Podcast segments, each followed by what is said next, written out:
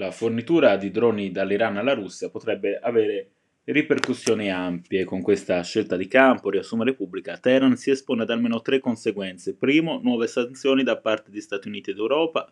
Secondo, fine di ogni speranza di resuscitare l'accordo nucleare. Terzo, un coinvolgimento più diretto di Israele in aiuto di Zelensky. Per John Bolton, l'ex consigliere per la sicurezza degli Stati Uniti, un'ulteriore dimostrazione di quanto sia necessario Isolare Teheran, lo dice al Corriere della Sera, fermare i droni, si legge sul giornale, è un compito della difesa occidentale, speriamo che non l'abbia capito solo Israele, il pericolo iraniano è globale.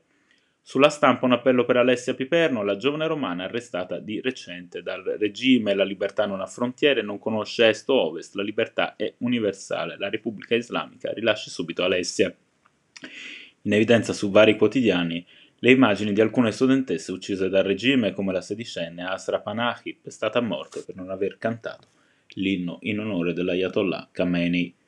Polemiche per le foto di Mussolini, per la foto di Mussolini esposta nella sede del Ministero dello Sviluppo Economico insieme a quelle degli altri ministri succedutisi nell'incarico dal 1932 ad oggi. Ieri, scrive il Corriere, è intervenuto anche il neopresidente del Senato Ignazio La Russia, che non ha mai nascosto di avere una collezione di busti del Duce.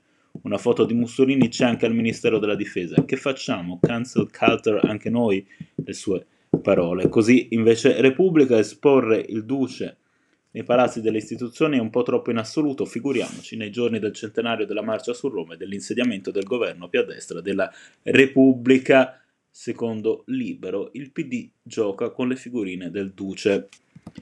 Il presidente emerito della Corte Costituzionale, Giuliano Amato, è stato in visita nel carcere di San Vittore. Durante l'incontro con i detenuti, un pensiero è stato dedicato agli ebrei catturati dai nazifascisti, che da questo luogo furono deportati nei campi di sterminio. Gli altri prigionieri li scoltarono con la loro razione di carne tenuta da parte, sapevano che gli sarebbe servita per sopravvivere.